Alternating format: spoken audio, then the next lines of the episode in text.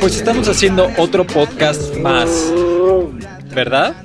No, no jale, no jale el cable, no jale el cable, por favor. Este... Y esta vez el podcast, eh, pues hablamos de algo... Ay, no me empuje, no me empuje. Hablamos de... Vamos a hablar de otro documental que vimos. Milk. Milk. Milk. Lechado. Lechado. Lechado. Hemos sido lechados, dice el documental. Un, un documental de YouTube, ¿no?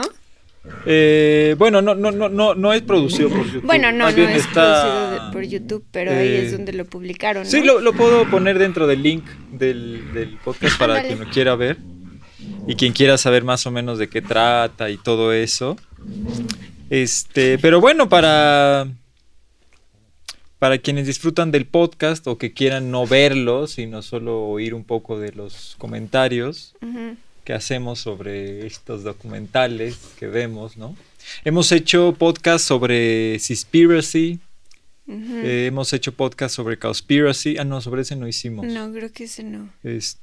Sobre el de Morgan Spurlock, ¿te acuerdas cómo se llama? Ah, Super Size Me 2. Claro, pero ese tampoco, tampoco hicimos, hicimos? no hicimos podcast Ah. porque los vimos antes de que empezáramos a hacer esta dinámica Ah. de hacer un podcast sobre eso. No, los podemos volver a ver y, hacerlo. Pero también son accesibles. O sea, son documentales relativamente. El objetivo un poco del podcast, o sea, de hacer un podcast sobre documentales es que a veces pues son difíciles de ver, ¿no? Para Sí. muchas personas que pueden ser más sensibles emocionalmente. Entonces, la idea del podcast es ayudar un poco en la información, ¿no? Que es importante. Este y, y quienes puedan verlo, pues que les sirva como, como referencia, ¿no? Ajá. Este. Entonces va más o menos por la misma línea de estos documentales como Seaspiracy, Cowspiracy, este. Eh, eh, eh, Super Size Me 2, ¿no? Es decir, en una línea mucho más eh, digerible, me parece a mí, ¿no? El tono. Sí, este de Milk lo que tiene es que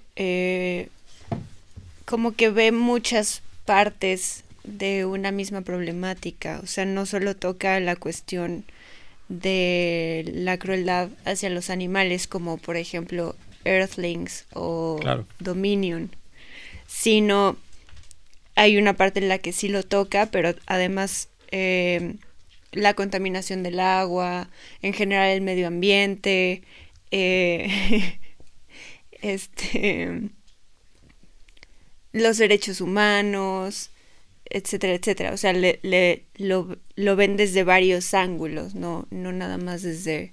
Ah, The Game Changers Ah, es el claro, otro. Sí, Sí, claro, sí, sí, sí. sí. que va en este mismo tono, me parece, que también es bastante como, eh, digamos, un panorama general, ¿no? Sí, tiene Pero The razón. Game Changers tiene más que ver con, o sea, claro, también toca los temas, pero tiene más que ver con la, la cuestión de la salud. Claro, o sea, mi punto es, eh, agarran, agarran un tema específico, que es en este caso, qué está pasando con los atletas de alto rendimiento y sus hábitos En Game alimenticios. Changers. En Game Changers, ¿no? En, en ese caso. En el caso de Cowspiracy habla sobre la industria ganadera, ¿no? Eh, la industria agropecuaria y este y, y, bueno todo lo que hay alrededor, ¿no? En, en el caso de Seaspiracy es la industria pesquera y todo lo que hay alrededor, ¿no? Y en este caso pues es la industria láctea Sí. y todo lo que hay alrededor. Específicamente se industria, se- perdón, se enfoca en la industria láctea y en la industria láctea de Nueva Zelanda. Y, en, y en, en- aunque sí es la industria láctea, evidentemente se enfoca en la empresa más importante de, de- de lácteos en Nueva Zelanda, que es este... eh, ¿Algo de Terra? Fe- Fo- Foterra. o- Fonterra. Fonterra, Fonterra. Fonterra. Este. Para quienes estamos ya involucrados, digamos, en este mundo del, del, antiespecismo, del veganismo, pues este doc- documental eh, eh, en realidad no, no es.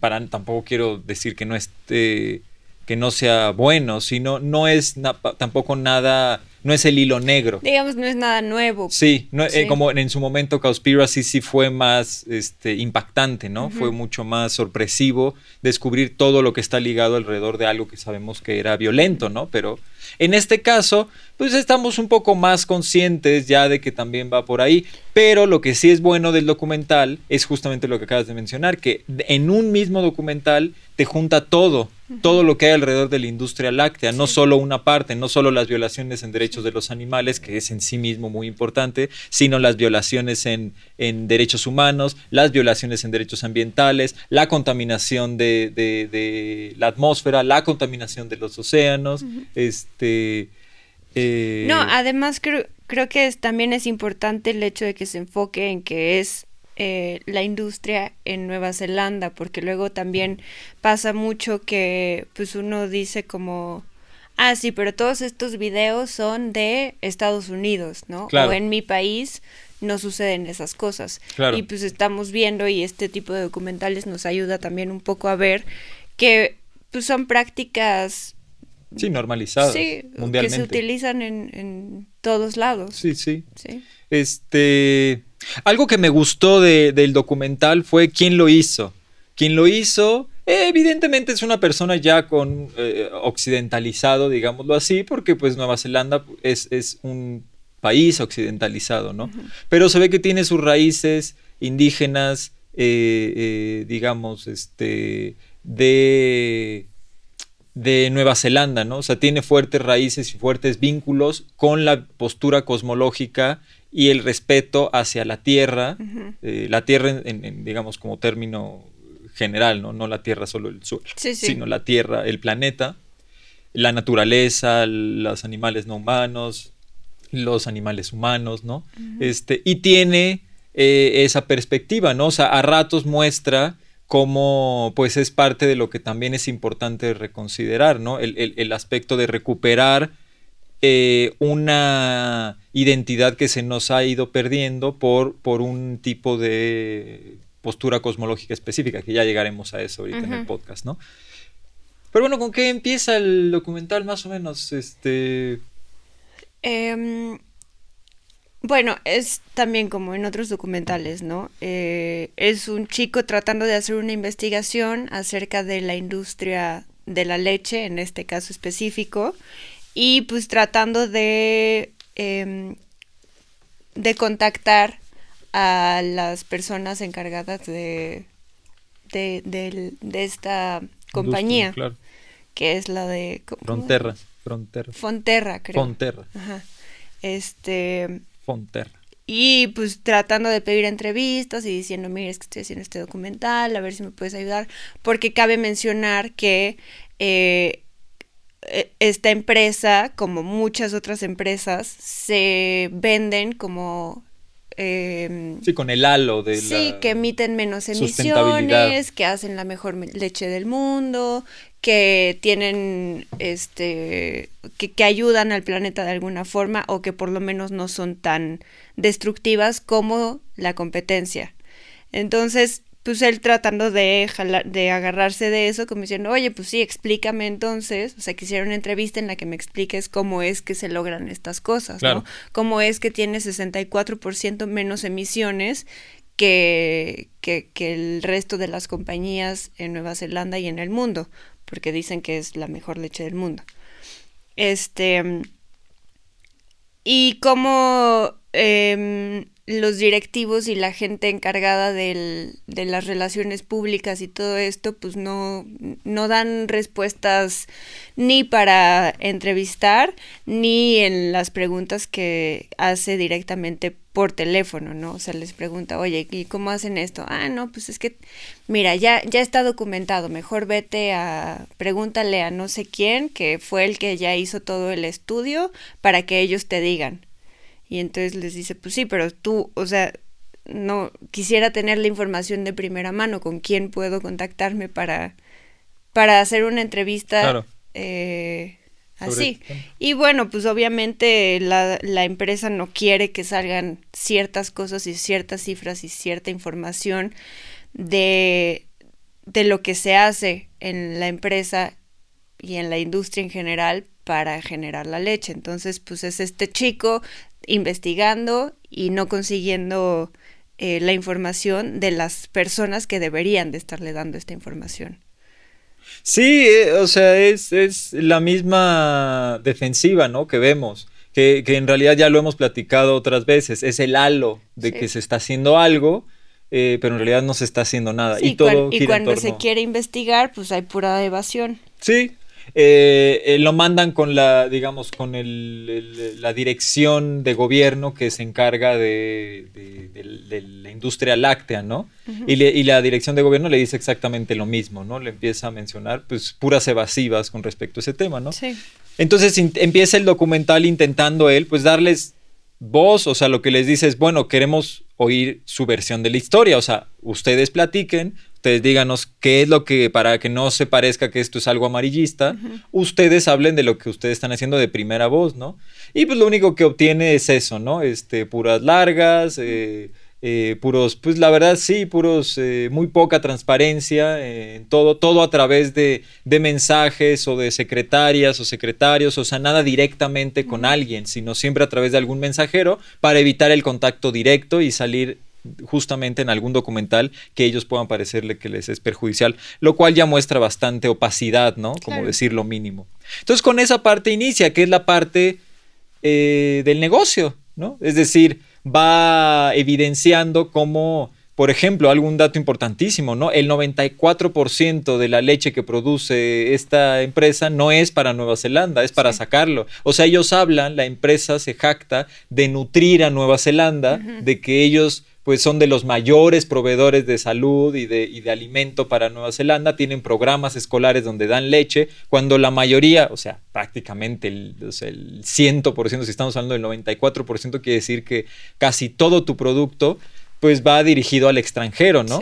Va dirigido hacia otros lugares de... Que además mencionan, ¿no? Hacia, hacia qué otros lugares están exportando y pues son lugares en los que hay mucha... Eh, en los que prevalece la población que es intolerante a la lactosa.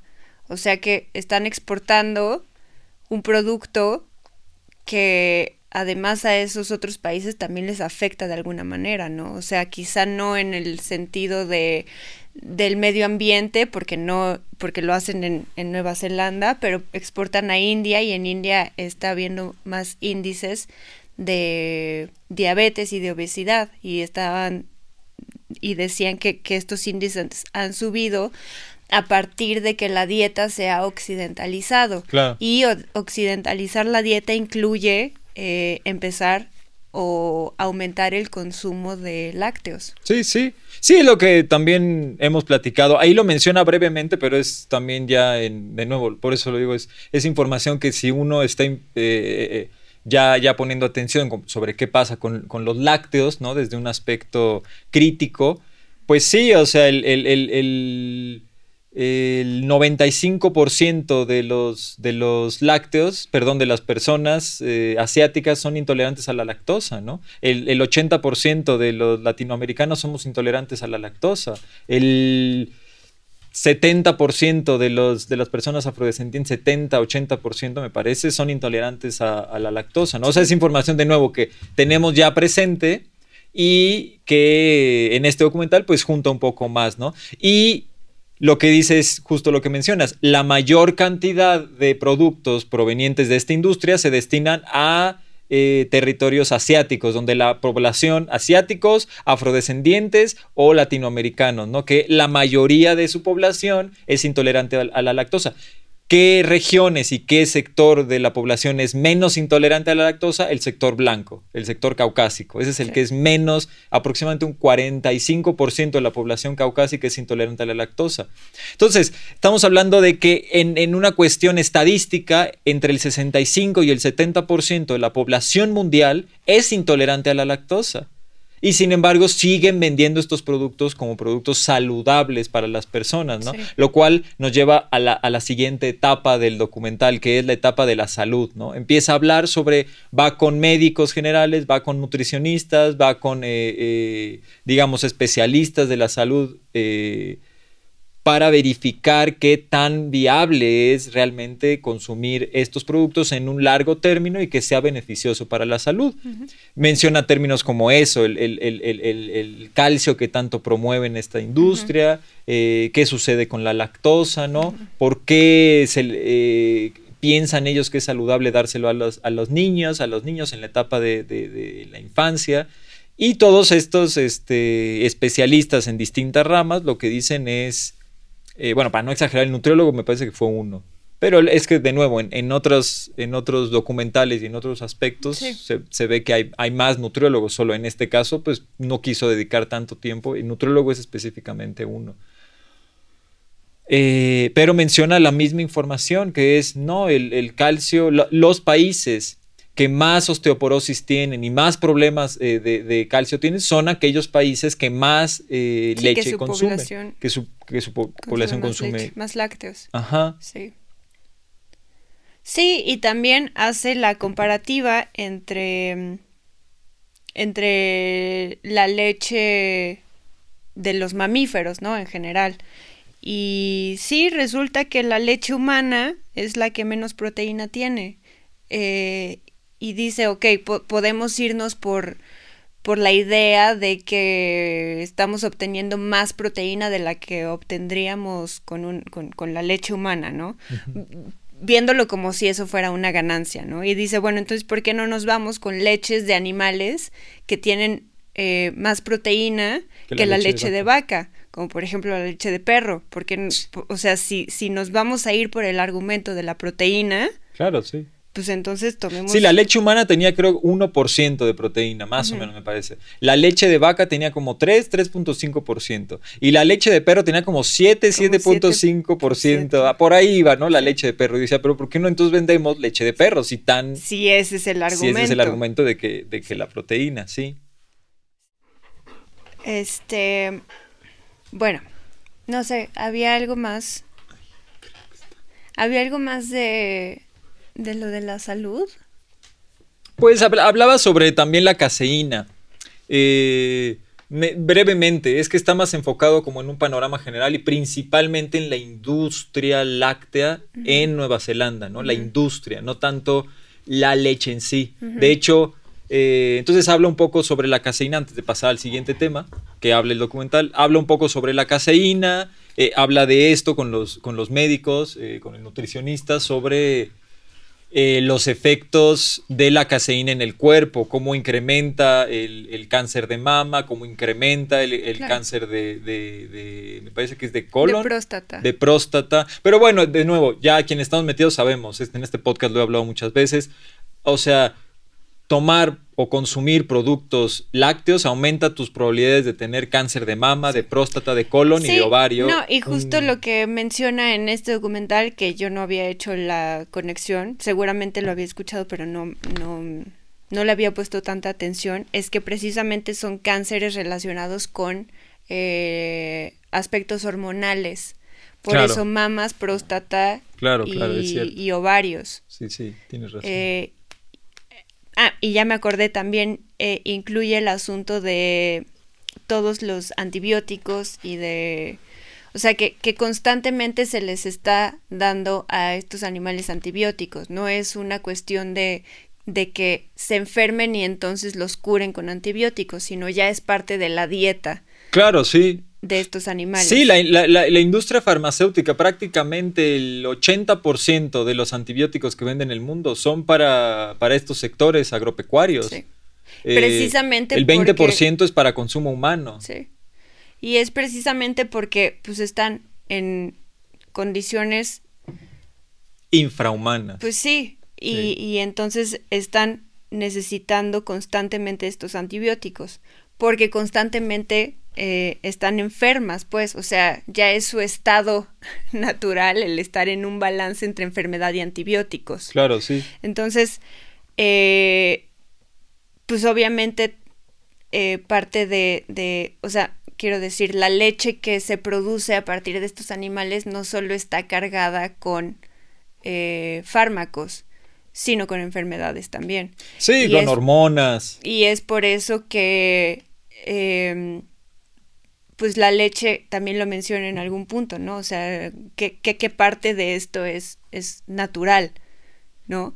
Porque, bueno, para empezar, em, eh, pone las imágenes de las vacas con estos, con estas máquinas que les conectan a las ubres para sacar la leche, pero además eh, que todavía esa leche tiene que ser pasteurizada y ultra pasteurizada, ¿no? O sea, en realidad el producto no es, no es natural. Sí, no tiene no nada. No te estás tomando la leche saludable directo de una vaca.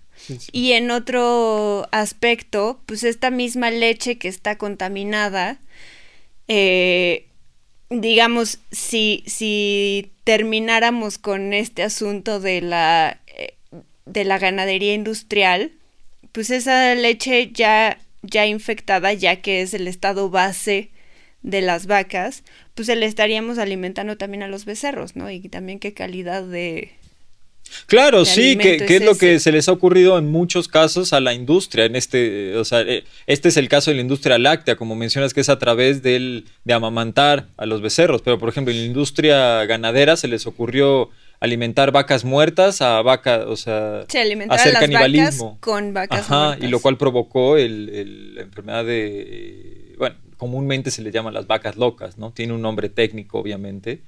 Eh, comúnmente se le conoce como las vacas locas, la enfermedad de las vacas locas, porque afectaba en un, aspecto de su sistema neuronal, ¿no? Eh, entonces sí, eh, es decir, esta parte que mencionas también, sí es cierto, es importante cómo lo, lo toca, ¿no? Es, es, el hecho de que el, producto que se está vendiendo solo tiene el halo de, de la salud, de la sustentabilidad, del bienestar, de la naturalidad, de que estás tomando y comiendo algo que es este completamente orgánico, ¿no? E, etcétera, etcétera. Que eso ya lo hemos visto de nuevo en este documental de, de Super Size Me 2. Justo este, este chico lo que hace es generar ese mismo halo, es decir, todo su negocio, ajá, todo su negocio se basa en que él conscientemente sabe que no es lo, lo, que... No es un producto saludable y apto para pero, Pero el gobierno lo permite, ¿no? Este... Sí, entonces maquillan el producto. Sí, sí. O sea, tanto en la cuestión física que en este documental de Super Size Me 2 lo hacen, que es que cocinan la pechuga, la fríen y luego le pintan carboncito para, para, hacerte creer que, que, fue al carbón, justo. Sí, en este caso. Ah, perdón, no, sí. O sea, desde eso, estoy yéndome con la analogía del maquillaje que digo, es tan literal como, eh, como ya yéndose a otro nivel, que es el decir eh, free range, orgánico, eh, todas estas palabras que... Grass, fed, grass fed, todas estas palabras que ese vocabulario que, usa. Que, son legales, pero que en realidad no significan nada. Claro, sí, que en la práctica no, no está realmente haciendo No, acá llegan al extremo, ahorita me acordé, de decir que es una, eh, una leche sustentable. Eh, no, no, entendí muy bien cómo lo describe, que es como plant-based. Obviamente es una leche de producto, eh, o sea, digamos, de, un, de una vaca el bote, la botella estaba hecha a través de, de, reciclado de plantas. Y entonces eso era lo que vendían. Es decir, el, halo de que la, la, solo la botella era sustentable en el sentido de que estaba hecha con plantas. Pero el producto interno era exactamente lo mismo, ¿no? Este, lo cual nos lleva pues también a la siguiente parte, ¿no? Con todo este halo y todo eso, la, la sección a la que él a la que él se va, que es, bueno, entonces si ustedes no van a dar respuestas y se la pasa mintiendo, porque además así se, ese es el, documental, se llama Milk, eh, The White Lies on the Dairy Industry, ¿no? Es decir, las mentiras blancas de la industria láctea.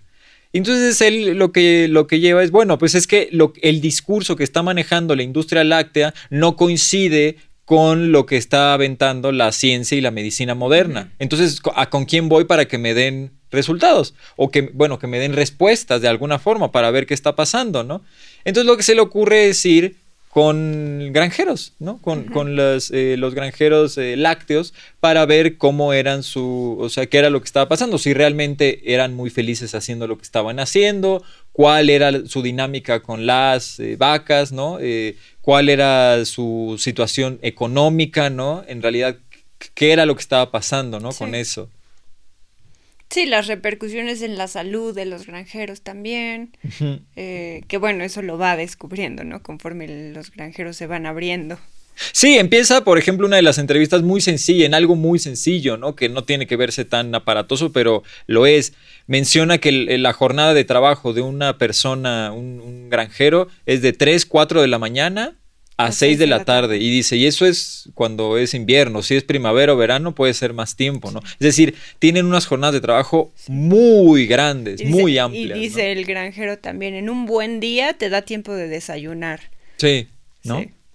Eh, entonces ahí empiezan las violaciones en derechos humanos directamente en la industria en la industria láctea. Es decir, no nos vamos ni siquiera al marco general de violaciones de derechos humanos, sino al marco específico de la, de la industria láctea, que es eh, eh, el hecho de que estos trabajadores pues no están siendo remunerados como deberían, ¿no? Habla, por ejemplo, de, de cómo realmente no, la mayoría de, estos, de estas granjas están endeudadas por millones de dólares, ¿no? Endeudados, endeudados completamente y viven al día tratando de sacar adelante y, eh, a su granja. No, Y, que, y que para salir adelante en lo personal y en lo familiar, pues tienen que seguir endeudándose. Claro en las granjas, que es también lo que veíamos en, en, Super Size Me 2, solo que en lugar de vacas era con, pollos, claro. Sí, acá no lo mencionaron, pero ya lo había visto yo en, con otros, en otras entrevistas con granjeros que mencionaban esta parte donde el, el, producto que le llaman así, es decir, la leche que obtienen de las vacas, no les gusta o por alguna razón la industria que es en este caso Fonterra, o sea, la empresa gigante que este, que subcontrata todas estas granjas, porque eso es lo que hacen, ¿no? No tienen granjas, sino que ellos subcontratan todas estas granjas y les compran a través de un contrato, ¿no? El producto. Si consideran que no, por alguna razón este, de salud, ¿no? Es decir, tiene una cierta bacteria, tiene algo, ellos tienen que tirar todo el producto que hicieron. Toda la leche no se, les paga a los No se les paga absolutamente nada a los granjeros y la leche se tira así, ¿no? Este, Pero y al mismo tiempo tienen contratos con estas empresas en los que les tienen que vender a estas empresas, no pueden además no pueden, son exclusivos. porque además como están endeudados con estas mismas empresas, pues tienen que todo el dinero que recauda la granja se va al pago de esa deuda, que además sigue incrementando. Eh, ay, algo iba a decir de, de todo eso, se me fue. Pues eh, sí, ahorita sale. El, punto es que, digamos, se va yendo por ahí y poco a poco también va escarbando en más cuestiones, ¿no? Es decir, ya estamos viendo que el trabajo en sí mismo es, es un trabajo que es, es, bastante desigual, o sea, no está basado en una plataforma eh, eh, equitativa, ¿no? Está basado genuinamente en una plataforma, pues sí, económica, que no tiene nada que ver con el bienestar ni con el, el, halo que trata de vender la empresa, que es a nosotros nos interesa la sustentabilidad, a nosotros nos interesa la gente, a nosotros nos interesa el bienestar eh, eh, ambiental, ¿no? Sí, y social. Y, social, etcétera. Entonces hablan de casos ya, por ejemplo, eh, de, traumas psicológicos, ¿no? También, que es lo que ya hemos platicado con trabajadores de los mataderos. Es decir, aquí empiezan a hablar de, de la cantidad para que una vaca dé leche, pues tiene que estar embarazada, no, no da leche de a gratis. Y los becerros, pues son un producto que no les sirve para nada a los granjeros, no les sirve de, absolutamente nada, ¿no? Y la cantidad de becerros machos que resultan de, de tantas eh, vacas que son embarazadas, pues es bastante considerable. Lo cual lo lleva a, para, para poder, eh, digamos, costear el hecho de todo esto, es que los tienen que matar ellos mismos. O sea, no los pueden mandar a matar o no los pueden llevar al matadero, ¿no? Porque les cuesta mucho dinero de algo que no obtienen nada de dinero, ¿no? Sí, sí hablaba, no recuerdo si, no, no, recuerdo por qué se había dado la situación, si, si había habido algún problema de, de una enfermedad o algo así que les dio a los becerros o algo así, no recuerdo por qué llegaron a eso, pero que en la zona pues habían tenido que ponerse a matar a los becerros y estuvieron matando a los becerros durante 80, 90 días diariamente y diariamente mataban entre uno y siete u ocho becerros. Entonces, eh, pues también el, el, impacto psicológico que eso tiene, ¿no? Que él pues es una persona ya grande que se ve que tiene un buen rato en la industria, pero mencionaba el caso el de... granjero, ¿no? El granjero que estaba entrevistando. Sí, pero menciona el caso de uno, de otro granjero de 23 años que estuvo en la... que tuvo que hacer lo mismo con sus becerros y que del impacto eh, eh, psicológico eh, tuvo un intento de suicidio a los 23 años.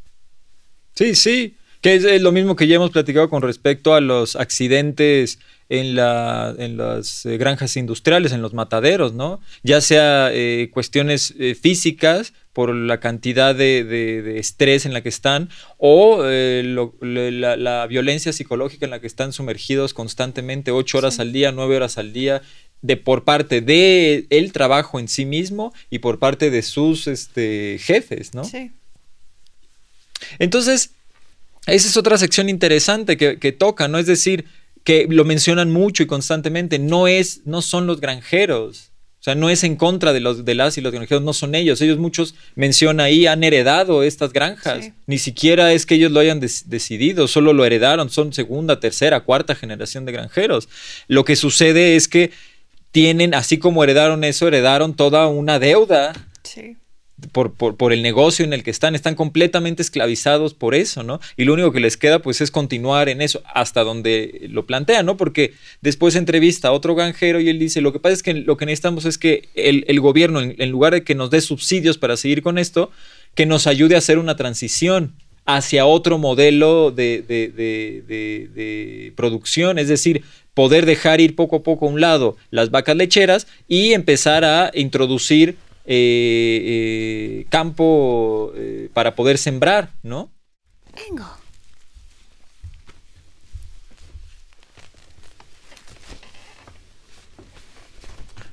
Ingo, ¿qué es lo que usted quiere? Ingo, ¿qué, es lo que, desea? ¿Qué es lo que usted quiere, Ingo? ¿Eh? Este. Entonces, bueno, de ahí que es un tema también sensible y doloroso eh, para, para, porque son seres humanos también, pasa de las violaciones en derechos humanos en, ese o sea, en el sector lácteo, es decir, pasa a las violaciones en derechos humanos y derechos ambientales en el sector amplio, es decir, todos estos lugares del mundo que la comida no aparece de la nada para estas vacas. Estamos hablando de millones de vacas que Nueva Zelanda tiene. Es uno de los mayores exportadores de leche, es decir, es Nueva Zelanda, Europa y Estados Unidos, los tres mayores eh, exportadores de leche, ¿no? Eh, entonces, entre esos tres sectores, el resto del mundo eh, obtiene leche de origen de vaca. Casualmente, esos tres sectores, pues son partidarios, digamos, de la postura cosmológica europea, ¿no? Occidental, ¿no? Que, no es coincidencia. Entonces promueven y venden y hacen toda una propaganda con respecto a estos hábitos alimenticios constantemente, ¿no? Y, en, y entre este tema que él también introduce, eh, menciona, ¿no? Lo que también mencionaban en el en el documental de por qué la industria es racista, ¿te acuerdas? Claro, sí, el, they, Are Trying to Kill Us, otro documental que hicimos, que vimos también sobre el, aspecto del el clasismo en nuestro sistema. Vayan a verlo. Vayan a verlo. Eh, lo que dice es también esto, ¿no? O sea, que en Nueva Zelanda no había vacas hasta que llegó Europa Sí, sí. E introdujo las vacas y esta alimentación también. Ese, ese tema que ya hemos platicado, acá en América Latina, en América, ¿no? Tampoco había vacas, ni cerdos, ni pollos. Eso vino con la invasión europea. Sí. Y es, es una invasión, pues en ese sentido lo es. ¿Por qué? Porque están despojando a miles de especies nativas de, estos territorios para poder introducir una especie específicamente, ¿no? Y que está provocando un caos. Él lo menciona ahí en Nueva Zelanda como está provocando todo un caos que son las violaciones en derechos ambientales. Acá en América Latina lo vivimos también, que es eh, este documental del despojo del jaguar, o sea, de tener eh, miles de, de- de- de- de ejemplares de jaguar, ahora hay que, quedan 3.000, 4.000 ejemplares de jaguar en el sur sureste de México, todo ha sido despojado por la industria ganadera Sí. para introducir igual el, el, eh, estos, El ganado. estas especies que son para consumo humano, ¿no? Sí. Entonces igual toca eso un poco... Sí, no, y le da mucha importancia al tema del agua, ¿no? Que dice Claro. que pues, en, en la antigüedad, cuando todavía los nativos pues, tomaban las decisiones, eh, pues el agua era como muy respetada, ¿no? Que incluso se le estaba, se estaba considerando que a los, no, no recuerdo si a los ríos en general o a un río en específico, pues estaban también por darle estatus de, de humano, ¿no? Me, parece que era al agua en general, ¿eh? O sea, el agua de- potable, digamos, el agua dulce, por decirlo así, a darle un estatus de derecho Sí. de- para que tuviera el respeto, que no, que no se le simplemente desperdiciara Sí. así nada más. ¿no? Y entonces dice como también pues el uso de, del suelo para tener estas vacas y para la alimentación de las vacas pues ha resultado en una contaminación impresionante del agua. Claro. Eh, obviamente por todos los desechos de las vacas, que es lo que hemos visto en muchos eh, documentales más y que lo hemos platicado aquí, como eh, pues todo, todo el excremento de las vacas pues termina yéndose al agua y contaminando y haciendo eh, zonas muertas sin oxígeno y, por ende sin, sin ningún tipo de vida. Pero además menciona, más allá de las vacas y los desechos de las vacas en sí, como eh, al nutrir el suelo para que crezca el alimento que se les da a las vacas, eh, necesitan utilizar nitrógeno. Y el nitrógeno, una vez que lo tiras al suelo, pues el suelo mismo lo absorbe y lo absorbe y lo absorbe y lo absorbe hasta que termina en el agua. Entonces el agua eh, no se ve, se ve cristalina como si estuviera limpia, pero en realidad tiene muchísimo nitrógeno que resulta en que las personas que toman esa agua pues están contaminándose y también tiene repercusiones en la enfermedad porque el nitrógeno pues es, es dañino y entre un entre las enfermedades una es el cáncer. Claro, sí, o sea, a- a- mucho de lo que se menciona y que, que empieza ahí él diciendo es con el, el CO2, ¿no? De Sí. los gases invernaderos y enfocándonos mucho en el CO2 y en el CO2 y en el CO2, ¿no? Y él lo que dice, y ya lo sabemos de nuevo, eh, dentro de toda la industria eh, ag- agroalimentaria, ¿no? Agropecuaria principalmente, ¿no? Es, es que, es que parte de la, del, digamos, de la evasión, ¿no? Con respecto a tocar este tema importante, es que buscan derogar la responsabilidad de las emisiones eh, de CO2, que es el que consideran es el que más este, se debe de, de- Sí, de que es al que más combatir atención hacia los puesto. combustibles fósiles, ¿no? Eh, pero que en realidad estas industrias producen no solo más CO2, sino más metano Sí. que es más preocupante que el CO2 y el metano no, en- no está siendo una plática eh, transparente. ¿Por qué? Pues justamente porque no, no quieren hablar de la cantidad de emisiones de metano que producen. Entonces, todo este metano se va a la atmósfera. porque el ¿no? metano no, lo produce la, la industria transportista y de los ni la combustibles industria, fósiles. Exacto, la, la produce la, industria Sí. agroalimentaria. Sí, Entonces, entonces, eso también está invisibilizado convenientemente. Si, si se habla del metano, entonces se va a tener que voltear a ver estas industrias. Sí. Y el metano es muchísimo más dañino, mu- 10 veces más dañino que el CO2 para, para en cuestión del calentamiento global. Sí. ¿no? Es impactante el daño que hace el metano. Y si estás hablando de millones, miles de millones que son los animales de esta industria, es fundamental que revaloremos esto, ¿no? De ahí entonces viene lo que mencionas tú, ¿no? El, el nitrato que primero producen estos animales, ¿no? Desde su orina, porque una cosa son los Claro, excrementos sí. y, y- y la orina, ¿no? Entonces, ellos producen metano a través de sus excrementos y de, de los gases naturales de, de estos animales, ¿no? De las vacas. Sí. Además, con, en su orina producen mucho, tiene mucho nitrato, ¿no? No, tienen muchas sustancias que son nocivas. Eh, el, el- no sé, no recuerdo si es nitrato o nitrógeno. Ah, nitrógeno, Este, perdón, sí, sí. pero sí. además, Pues eh, otros gases que son nocivos, eh, como, ay, no recuerdo, amoníaco, me parece. Sí, el amoníaco. en- en Principalmente es en los pollos, el amoníaco, pero también. Pero también lo menciona de, Sí, sí. en este documental en las granjas. Lo dice como en, en una lista muy Claro, grande de otras cosas, pero, pues, Pero está ahí. resalta por lo dañino que es para los pulmones. Entonces el ¿no? Nitrógeno hace esto, ¿no? Se va, a- igual lo absorbe la tierra porque estamos hablando de litros y litros de orina. Sí.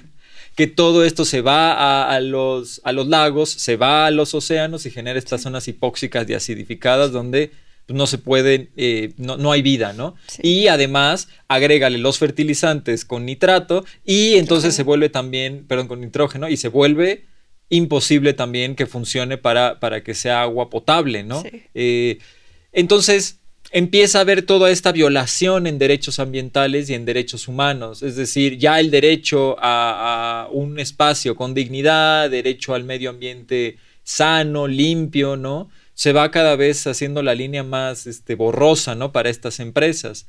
Y ellos continúan con el discurso de la sustentabilidad. No, no, no es cierto, eso no está pasando, eso no está pasando, eso no está pasando. También menciona en una parte dos cosas muy importantes.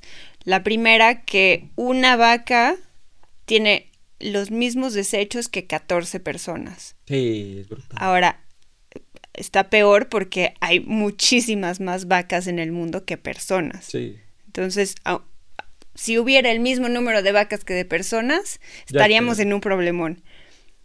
Pero estamos hablando de que hay muchas más vacas que personas en el mundo. Entonces, Bueno, en el mundo no, eh, pero, pero sí hay sectores. O sea, en el mundo aproximadamente hay como 3 mil millones de vacas, eh, Ah, entre 3 mil y 5 mil millones de vacas en el mundo. claro, sí estaba son pensando bastantes. en 7000 que son los animales de consumo. Claro. Claro, pero sí hay, o sea, estás hablando de la mitad. Sí. O sea, estamos hablando de que somos 7.500 millones de personas, más o menos 3.000, 3.500 millones de vacas es lo que hay en el mundo. Luego de ahí tienes, la mayor cantidad de animales son pollos, Sí. eh, pavos, que son aproximadamente ya como 60 mil millones.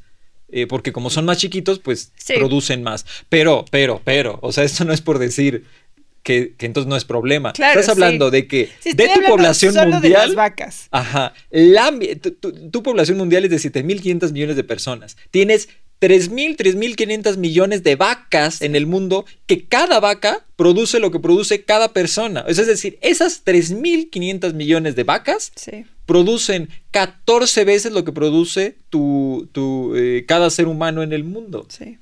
Supera por mucho los desechos de cualquier población. Sí, porque, o- o sea, además esto es considerando, en este momento hay esa cantidad de vacas, pero las vacas sí. se, pro- se Sí, reproducen muchísimo más que los humanos. Bueno, eso por un lado. Y por otro lado, ya no me acuerdo qué iba a decir. Bueno, en lo que te acuerdas, el- está la parte también de eh, eh, cómo los, eh, digamos, todas estas, este sector de, de- de- de- vacas que ya lo plantean desde, desde Nueva Zelanda, que dicen, es que hay muchas vacas en Nueva Zelanda. No mencionan ahí el dato, pero que sí dice, es que hay, hay muchas vacas en Nueva Zelanda, más de las que deberíamos de tener. Y estamos hablando Sí. de que Nueva Zelanda es una isla. Sí. Es una isla. Hay otras partes como aquí en Latinoamérica, que tienes Uruguay, que tienes 3 millones de personas y tienes 13 millones de vacas, 12 millones de vacas. Eh, o sea, hay sectores en el mundo donde sí superan, Sí. lo- como lo mencionas. No es en todo el mundo, pero hay países que sí son superados por sus animales de la industria agropecuaria, la población humana. Sí, ya ¿no? me acordé que era la otra cosa. La otra cosa es que eh, de todo lo que consume una vaca, el 96% se desecha, es desecho, se convierte Ah, en sí. desecho. Solo el 4% de lo que consume una vaca se aprovecha. Sí, y esto, y eso tiene que, o sea, tiene sentido porque es lo que ya hemos platicado. Es una pésima forma, o sea, los animales no humanos son una pésima forma de sistema de, de- de- de alimentación. alimentación. Es pésimo. O sea, ¿por qué? Porque el animal come para vivir, no, no come para engordarse, para podérselo, nosotros, para que nosotros no lo podamos comer. Sí. Gasta energía en vivir, Sí. en solo en vivir. Entonces gasta mucha agua, no es gasto, o sea, es quiere Sí, vivir, consume. pero desde su perspectiva, o sea, desde viéndolo desde la perspectiva de que son, se han cosificado los animales, pues es un gasto en el sentido de que tienes muchos recursos que tienes que meterle al animal no humano y obtienes muy pocos eh, resultados, muy poco producto. Ahí mencionaba, ¿no? Cada kilo de carne produce aproximadamente 25 kilos de, metano eh, y equivale a 15 mil litros de agua cada kilo de carne, ¿no? Y aproximadamente entre 12 y 16 kilos de trigo, eh, soya, eh, granos, elige, no sé. O sea, es, eso es un embudo alimenticio. Ya, ya ese tema, o sea, es tocado en muchos aspectos, ¿no? Este. Y entra en otro tema que es interesante, me resulta interesante el tema. Yo no estoy muy a favor de eso, pero, pero sí sirve, o sea, como ayuda. Que son las nuevas industrias, que ellos les llaman como la industria de la disrupción, ¿no? del, del, sistema agroalimentario, que es, son todas estas nuevas industrias que están apareciendo, que están haciendo los mismos productos, pero a base de microbios, es decir, la, la, carne de, células... Eh, sí, es carne animal sin animal. Exacto. O leche animal sin animal. Que están apareciendo y que están generando como ellos le llaman, una disrupción en, el sistema. Sí, que, es básicamente eh, producir el mismo producto con el mismo sabor, con la misma composición química y física y todo es exactamente igual, solo no se necesitan animales para hacerlo. Y menciona la leche, la leche de vacas sin vacas, que se hace con bacterias. Con bacterias y no me acuerdo qué otra cosa. Ah, ah, haz de cuenta. plantas, me parece. Haz de cuenta. pero sí se me fue a mí también. Ah, pues la, las plantas que se le dan de comer a las vacas. Debe ser trigo, igual soya. Este. Y sí, lo plantean como una alternativa, solo pues también me parece importante y lo menciona, pues tiene las mismas repercusiones en la salud.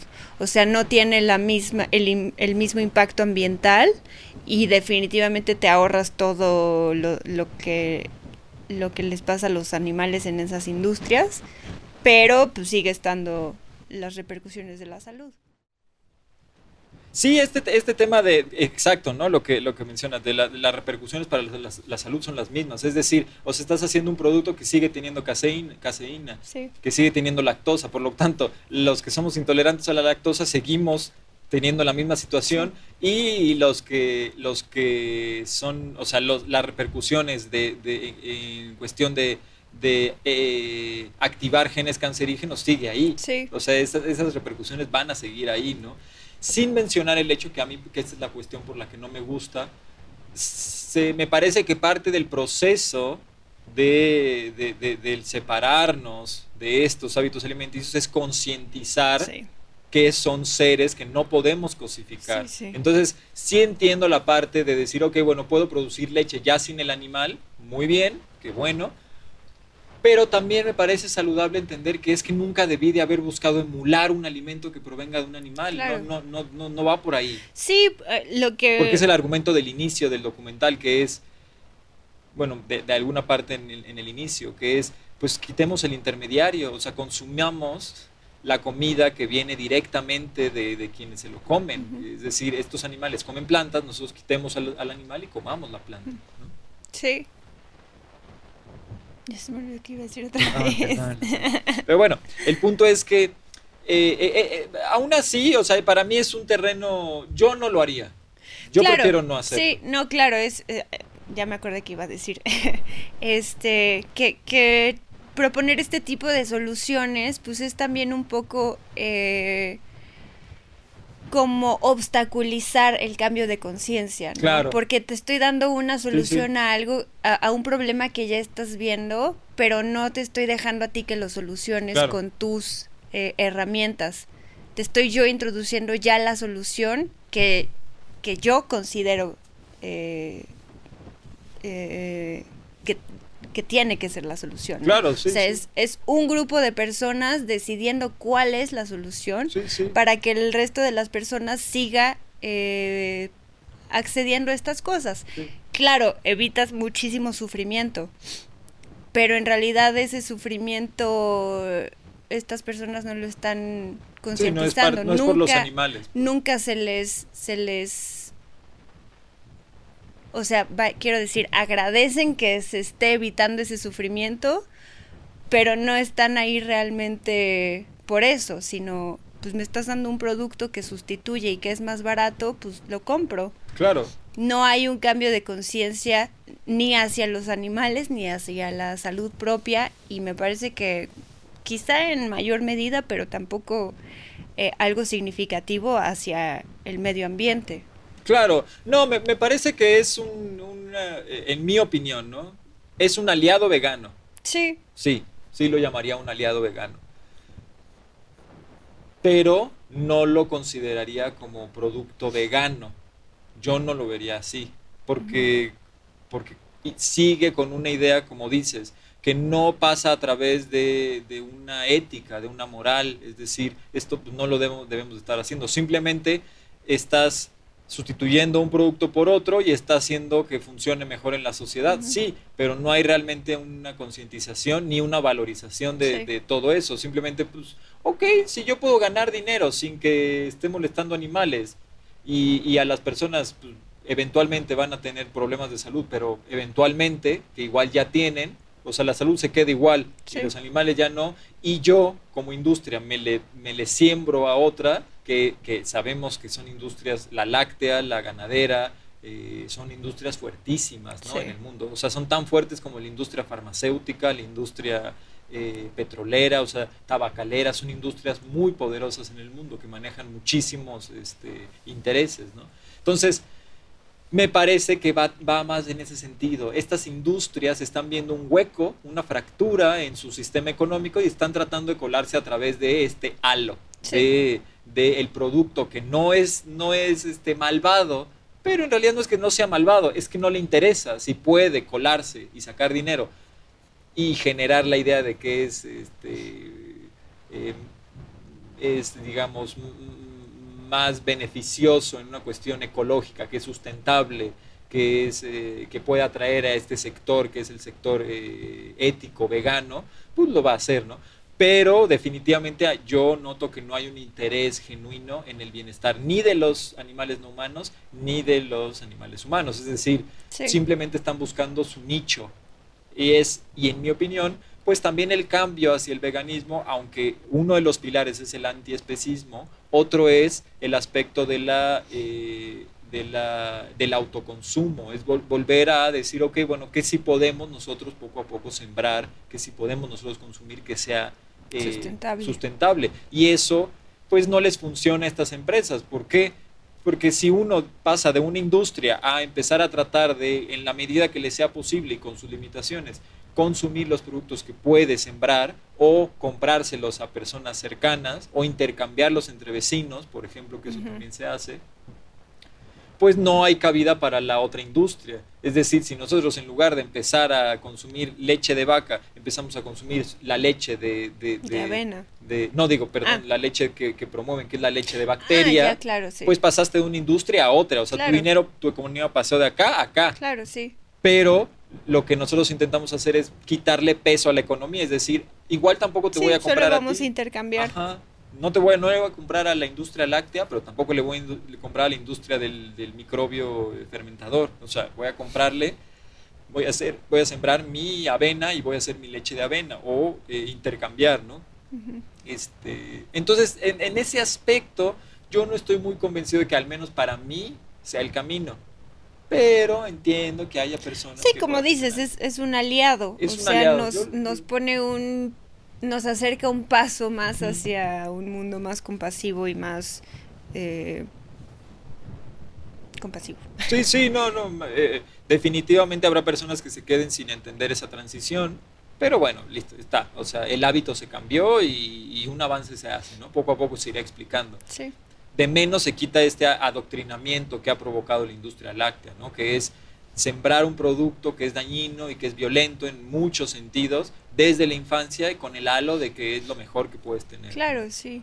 Sí, digamos que, o sea, el hecho de que sea, de que se esté convirtiendo también en una industria y que poco a poco vaya ganando más popularidad y más poder, digamos, hace que eh, digamos, resuelve una problemática pero en cuanto esa problemática esté resuelta, se van, se van a visibilizar otras problemáticas, como va a ser lo de la salud, ¿no? Claro. O sea, en este momento muchas personas siguen pensando que una alimentación con productos animales, con productos carnistas debería decir, eh, es saludable, ¿no? Que, que, necesitan de los productos carnistas para, para ser saludables.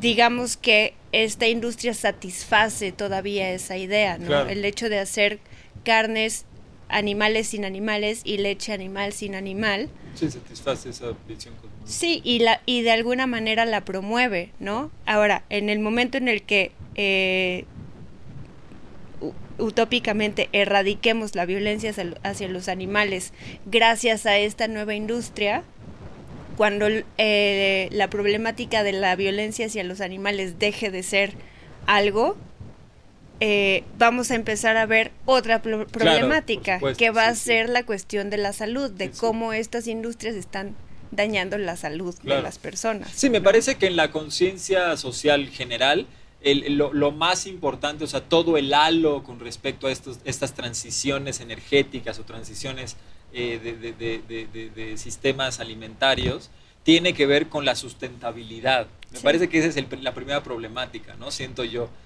Y estas, estas industrias sirven para resolver esa, es decir, sí son sustentables, eso es verdad. Sí. O sea, genuinamente son sustentables, no están inventando que lo sean Sí. al menos hasta ahora. O sea, entraremos en el tema de si hay eh, violaciones en derechos de los animales, pues veremos también, por ejemplo, cómo obtienen estas células, que eso sucede con, las- con, la, con la carne de laboratorio, ¿no? Es decir, de dónde obtienes estas células, porque no, no se trata solamente de la cantidad de individuos que son violentados en Ujú. estas industrias, sino el individuo Sí. en específico. Sí, Entonces, no para importa nosotros- cuántos individuos Exacto. están siendo Ajá. explotados. Hay individuos si siendo hay explotados. una sola vaca, un solo cerdo que está siendo violentado para hacer esta carne, pues sigue la misma mentalidad y por lo tanto la lucha eh, abolicionista sigue en pie, ¿no? Sí. Y, y la, la lucha antiespecista sigue en pie, es decir, no se los puede seguir cosificando, sea uno o sean 80 millones, no se les puede cosificar. Pero ese es el siguiente tema. Y luego, como dices, entra en el tema de, pues, ¿qué onda? Entonces, pero esto sigue siendo sin ser saludable. Claro, sí, que es lo que, lo, lo que vienen a hacer estas eh, industrias nuevas, ¿no? Que es solucionar un problema.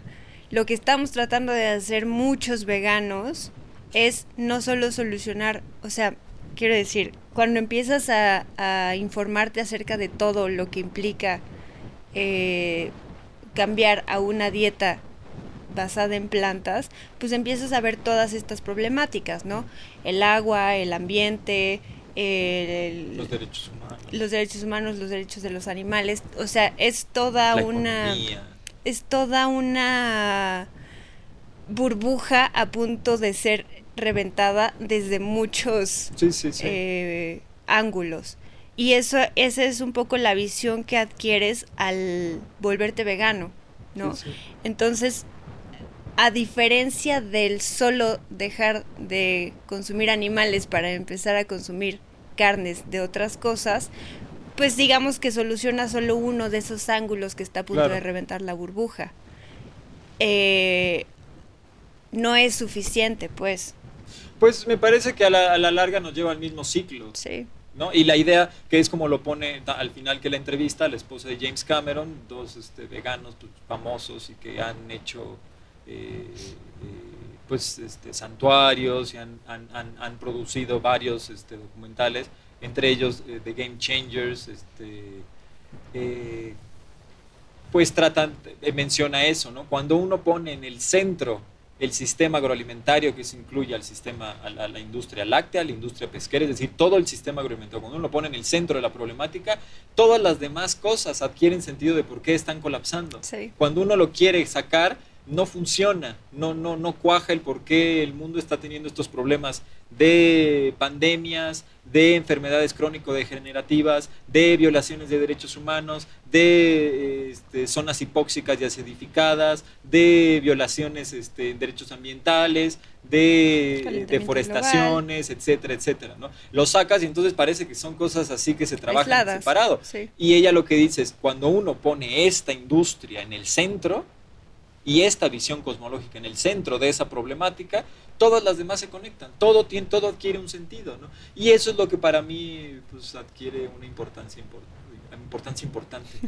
Sí, o sea, mientras no se genere conciencia alrededor de todo esto, mientras, sí, eso, mientras no se genere conciencia alrededor de todo, pues vamos a estar poniendo estos parchecitos, ¿no? Y, y puede que, em, que resolvamos esta, una de las capas, ¿no? Claro.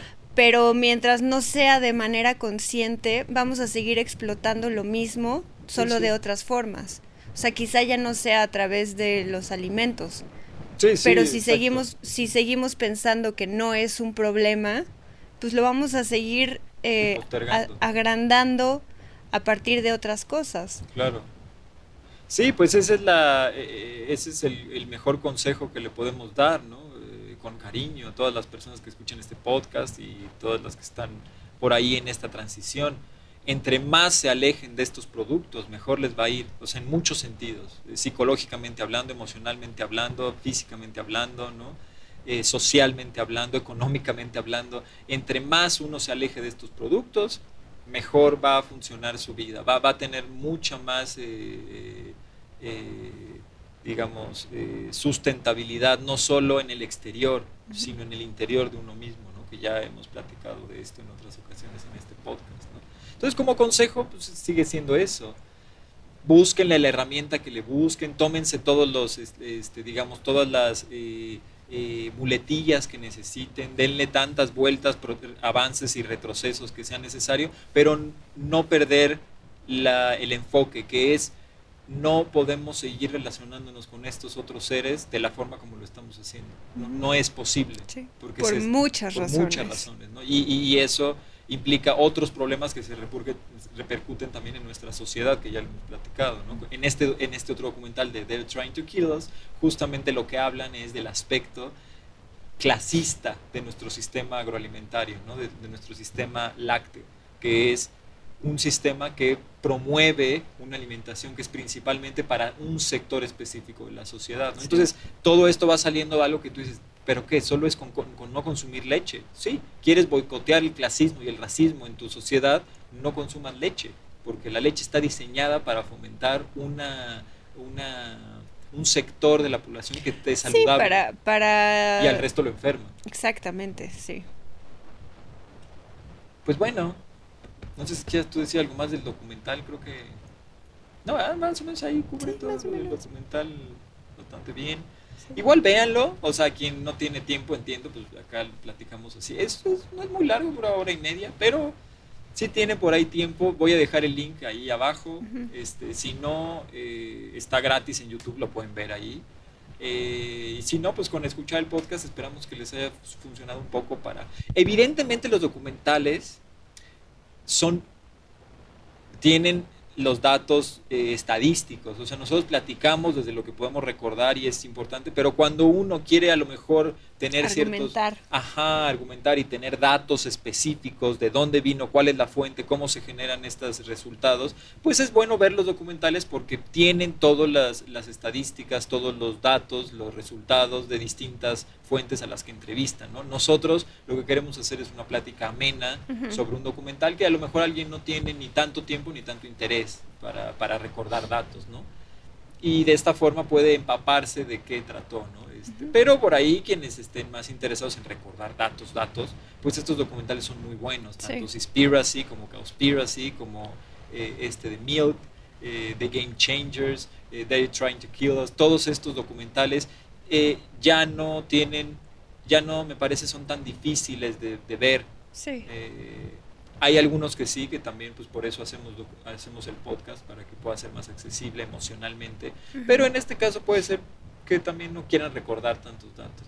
Pero bueno, esperamos que les haya gustado el podcast y quienes llegaron hasta acá, pues que les guste. Bien por ustedes.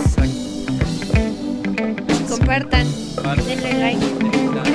Oh, Yehuda, como decía, la trascendencia, el local espiral espiritual, trasladándome a mi lugar, avergándome un poquito más, expresándome con la fuerza genética, eh, conectándome con la paz, iluminándome con la luz astral, eh, teletransportándome a la gloria, la paciencia es adquirida, en serenidad en la soledad, soledad en la serenidad.